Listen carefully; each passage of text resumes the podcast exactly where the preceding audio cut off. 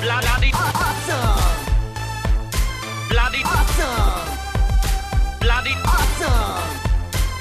bloody Awesome! Good morning, afternoon, or evening, wherever you are in the world, and welcome to the bloody awesome movie podcast spoiler minisode of M Night Shyamalan's Old. My name is Matt Hudson from What I Watched Tonight, and joining me from across the pond is the statesman to my kingsman, John Burke from Burke Reviews. How are you, sir? I am doing rather well, Matt. Good to hear, my friend. It's suddenly got very hot in here, probably because you just started speaking as well. It's Oh, nice. Um, right, yeah, up top, old. We released our uh, non-spoiler uh, review of old last week on the bloody awesome movie podcast podcast feed. So go check that out. And here is our short, snappy but very sweet spoiler episode. Um, I thought this film was pretty good. I had a good time with this, not without its flaws. Uh, and JB, is it fair to say that you were up on this film, but not quite as much as me? I would say that's fair. Um, so why? I mean, I can go into the reasons why I enjoyed because I, I, I, I enjoyed a lot more than I didn't. But um, what have you got to say then to spoil it? What are some of the things that you couldn't say because you were skirting around a few issues, uh, especially specifically to do with themes as well in the non-spoiler? Let's throw this out first. Hollywood. Eliza Scanlen is not the new Sean Bean. no way. Can we stop killing her and everything? Like she dies in everything, and She's so good and everything. she's so good that you don't want her to die as a character. It's got to stop. It's becoming a trope, and she doesn't need to become the new Sean Bean. So, and that's not Sean Bean, great actor, but notoriously dies in most of the movies that he's in. Right, like that's his character. it's his thing. Um, So we don't need Eliza Scanlen to become the female version of that, please. Let's stop that. Stop it now. It, it happens too much. It happens in this movie, and it's tragic. Alex Wolff sells that death so well, yeah, um, man. and she's really good in this movie up until that point. I- I- If not a little creepy, right? There's some creepy stuff. They have to oh. have sex with her sibling. No, they're not related. Yes, they are. No, they're not. No, Thank God for no, that. No, no. I'm sorry. I'm reading directly off my notes here, and I've I've made a massive boo boo. They're not siblings. I'm telling you. No, they are not. Oh, thank goodness. Uh, Otherwise, that would be But- horrific. so the big thing I was scoot like skating around was the um the twist, right? So there, Yes, this movie uh, in the M Night Shyamalan fashion has a twist, and I would say of all of his movies, this is the closest twist to The Village, where it is a complete like everything you thought you knew was completely different than what you Mhm. thought. It makes you recontextualize the introductions and stuff like that because. Um, well, it doesn't make you recontextualize because he like literally just recreates the opening sequence with new people. So now, like when we see them get their custom cocktail, we understand why they get a custom cocktail because it's actually a experimental medication. This Yes. is a, a pharmaceutical resort. They have found an island that makes people live their entire life in a day, so they can do human trials in one day. In theory, it's quite brilliant, actually, right? And that's where there's some because it's like, well, imagine like especially right now we're living in a pandemic where people are at one of the only legitimate arguments for not getting vaccinated right away is you don't know what the long-term effects of the vaccine could be. So you get this experimental vaccine, maybe you're safe from COVID, but maybe it's the thing that causes you to die a year from now. That's a reasonable, if not a little extreme, argument for not getting a, a new vaccination. That said, this movie poses, well, what if there was a magical island where we could test that and make sure a medicine won't do, won't be the cause of death? So it's really interesting. The movie doesn't really say anything about that though. if, if, if it's, is it immoral? Is it right? You know, are we supposed to still root for the kids? I mean, they're, you're definitely being, they're definitely killing people, right? They're, they're putting them in this island situation. Oh yeah, they've all got some something terminal or so, or, or, or a disorder or something wrong with them. So they're Right. speeding up the inevitable or putting them through severe Yeah. pain before they die. And well, and you gotta, like, I, it's hard to tell, like, does everyone they send to that beach actually sick? Like, I don't think You know what I mean? everyone Like- is. I think at least I think I think for the majority of them are. Um, I don't think I don't know about the kids necessarily, but I know Yeah, the, but the then- adults certainly are. that's where But it then- gets really messy. Like, because obviously the movie itself, and I haven't read the graphic novel. I'm assuming the graphic novel does not have the twist about the pharmaceutical company. I don't believe it Uh, does. No, I think it ends with a. I think it just ends with an, a kid on a beach. I've heard a new kid on a beach, and the cycle just goes again. I think that's the. It's more of a metaphor for like the sands of time, right? Like we don't understand how quickly things pass and how we take things for granted. I think that's more That's what I thematically. it.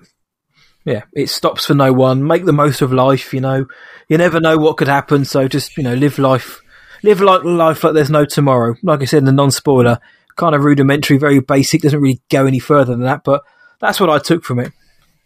But that I, the fact that there's this pharmaceutical twist is, I think, where you have the biggest ish. I, where I have the biggest issue with him not like you do this, you make this like out of nowhere twist. That I was there's hints towards it. There's allusions towards like these people have illnesses. Well, why? Why are why were they Yeah. here? Will the island maybe cure them? What you know? What's the what's the thing? And no, Magnets. it's not that. Um, and this is pharmaceutical company. They're doing this to test drugs. Okay, wow, cool. So is this like a comment? Is it commentary on capitalism? Is it commentary on like the the harsh reality of the these medical companies look at you as lab rats? Like, is there something being said? And it doesn't No, feel like he's saying that. no, it's just there.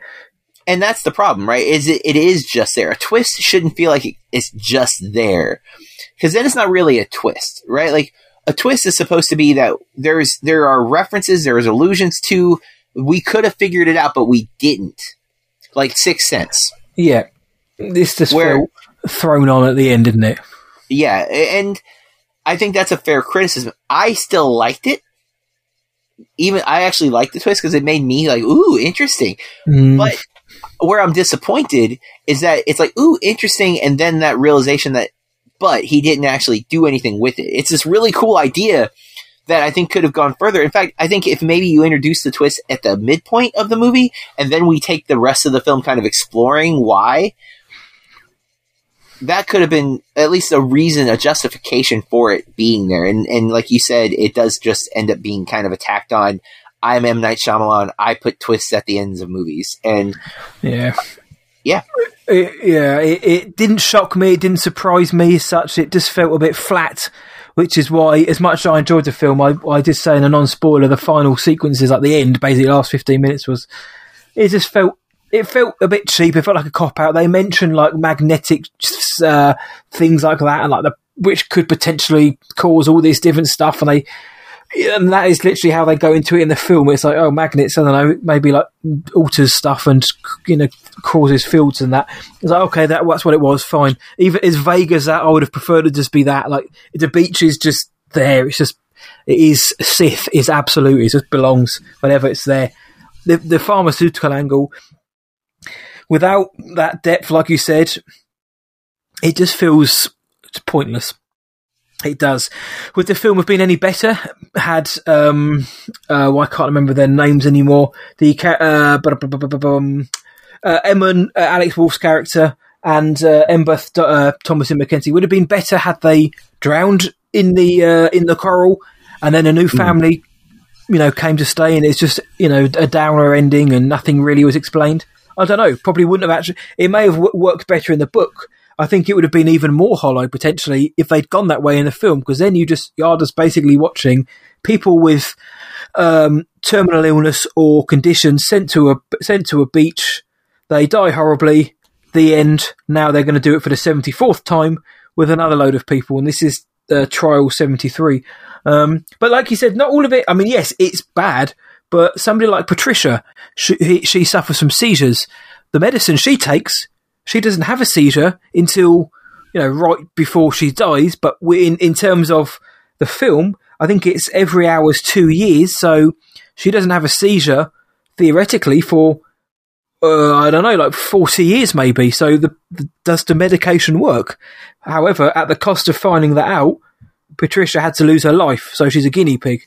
Um, and she didn't volunteer. and she didn't volunteer exactly. She was just thrown in to have her to basically live her last day in in, in fast forward, basically.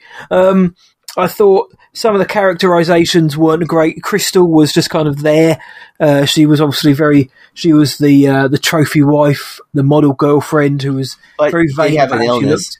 But she, She did have an illness. Yeah, she had a Yeah. calcium deficiency, and how that plays out though was it was. well, Yeah. That was a great horror sequence, and again, the sound design, the crunch the, of as her body is just contorting. It was horrific, dude. So um, there was some good, like I say, there were some great moments in this film, like horror moments. Um, the the moment when the bacteria is just is just like, ravaging through um, Charles's body is uh, was was done well. I, I liked the idea that it, how can we kill people if, if stab wounds are healing? Oh, we'll use a rusty knife bacteria. Of course, that's going to spread like wildfire at a rate of however like hours. Except she says it. But then She- she says the the- dialogue, and she's like, Yeah. "If I hit you with this rusty bacteria." da, da." Yeah, that, that's what I mean. It's a spoon feeding. I, you, I, and everyone listening would have understood. Just a quick shot of this dirty blade. I think we would have understood. Mhm. So and there, there's a lot of weird dialogue stuff in this movie that I wish ma- I wish I could figure out why. Like when I, I, I referenced the lobster with in the non spoiler, Yeah. I get why Yorgos Lanthimos chose the characters to speak that way. I don't understand what Shyamalan's doing here, um, like with this dialogue because it, it doesn't. It's not a fictional world. It's not a world that doesn't mesh with our reality. Yes, this island feels surreal or supernatural, but it could still be within the world. Of, like the the pharmaceutical part feels like it's of our world, right? Of this kind of capitalistic money over anything else, you know, whatever it takes to get the bottom dollar kind of thing. Yep. Um, under this kind of philanthropist li- lie, you know, like, oh, we're doing this for the betterment of humanity. That's why we're killing people. It's like, yeah, you're doing it to make money. And yes, sure, people will be better, but you're killing people without their consent to make money. So you're you're evil inherently, but like you know all of that. But um, I, I also I, I just wish I could figure out what Shyamalan was thinking with the dialogue. It's like you've spoke to people before, right? Like you've heard people speak. You've seen Yeah. other movies, maybe, and you've written dialogue that doesn't feel like this. Um, I think it was just a reaction. I think I think it is just. I think he knows he's the. I like I mentioned on this non-spoiler. I think he knows what people think about his films that they can sometimes be bogged down, or or, or the cons- a lot of people get confused or muddled. I think it was just him, whether it was accidentally or purposefully, just spelling out his film so nobody could at least um, yeah, critique him for having a muddled plot when he's basically explaining it to you. But that is detrimental to the majority of the film. So there's a lot of like the whole Chekhov gun theory where like he introduces something at the beginning and then it pays off later, but it doesn't Yep. necessarily pay off in a good way. It's just like it, it, it comes back. Um, one of the like the the kid that he makes friends with, um, Oh. that like it lives on the uh, the resort. Um, they have like the secret coding stuff. The cryptogram, isn't it? Ugh, yeah. Big Tuna and I, um, there was only two other people in the theater, and they were way up, up from where we were sitting. So we were like very quietly making jokes about some of the bad stuff in this movie. And um, the first time he's decoding the message, I like leaned in. It was like, "Be sure to drink your Ovaltine," um, and you know, like things like that. That's like I said. I was. I felt like I was laughing at this movie more often than I was laughing with it. Like I, I was cracking jokes like that, or like the dialogue. We would look at each other. I'm Jared. My name is Jared. It's like what? what's happening? Uh, but It's, you know, it's still, there for the memes, man. I had a good time with it, so it's hard. It's hard to be mad at it. Yeah, I thought I, I thought that was just naff. I didn't like that. Um, but I did like a lot of the stuff in this. So like when um, uh, the fact that the the the rapper is called Midsize Sedan. Where the Oh hell does my that God. come from? Yeah, Honestly, so like- bad. It's like random gen- name generator on Google. That will do. Um, It sounds like an old person criticizing a genre of music they don't like, right? Like, oh, all these rappers and their stupid names, mid-size sedan. It's you like, know, what? DJ Super and mid-size sedan and yeah, all that kind of stuff. Good Cadillac blue. Um, he, yeah, he's just in it. Uh, it he, the shot where his dead girlfriend washes up behind the kid. I think that's a great shot. I really like that. Um, and that the idea that the fast and certain realization your body's breaking down and there's nothing you can do about it is a terrifying premise. Uh, and again, yeah, it's based upon a book, but I think M Night does a fairly good job with showing that. Um, obviously, the kids who aren't siblings who have sex. Uh, Eliza Scanlen gets pregnant. She she gives birth, but the child, the baby, just physically cannot keep up with this beach and the and the and the transient nature of time, like the sped up time. So, damn thing just dissolves, and it's like, Yeah. just- oh man. it's hard, man. There, there are moments like that where it's like, you know, that's quite that's heavy stuff, man. Um, yeah. so they it, they it, for a PG thirteen, M Night pushes the boundaries. I still think maybe they could have pushed it a bit more to make some of the moments hit, like when Eliza Scanlen's character takes a tumble from the cliff. But like you mentioned, Alex Wolff does a hell of a job selling that. So sometimes um, uh, tell don't show kind of or kind of works better in this case sometimes. Yeah. Uh, I think that's most mostly my spoiler thoughts is that yeah, uh, like everyone's saying, didn't, the writing was a bit naff. Like we mentioned, cinematography was a bit all over the place. The the, the acting was great for the most part. I liked the story. I liked the horror sequences. The sound design was bonkers good.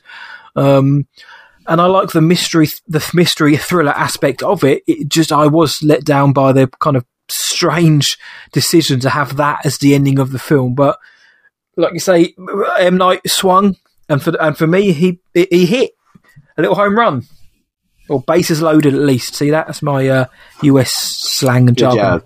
There we are. And uh, he he kicked a corner goal. It's good enough. Ted Lasso's teaching, you, my friend. Yes, of. indeed. I I enjoyed it slightly. No, um, Yes. I, I I did have a good time watching this. So Yep, so there you go. That's our spoiler review of M. Night Shyamalan's Old. As you've just heard, nothing we really hated, a few things we weren't so keen on, but for the most part, pretty much up on it. So go check it out. We'd love to hear what you think about the latest M. Night Shyamalan film. Are you, uh, do you find him divisive? Did you like this? Did you not like it? Were you kind of in the middle? Have you just not bothered with it and you don't mind being spoiled? Let us know. Just search for Bloody Awesome Movie Podcast across all of the socials and the podcast providers, and you'll find us there. But until our next spoiler heavy episode, which will be Jungle Cruise, from me, I'm going to tell you to stay bloody awesome and keep watching movies. Blood, blood, blood,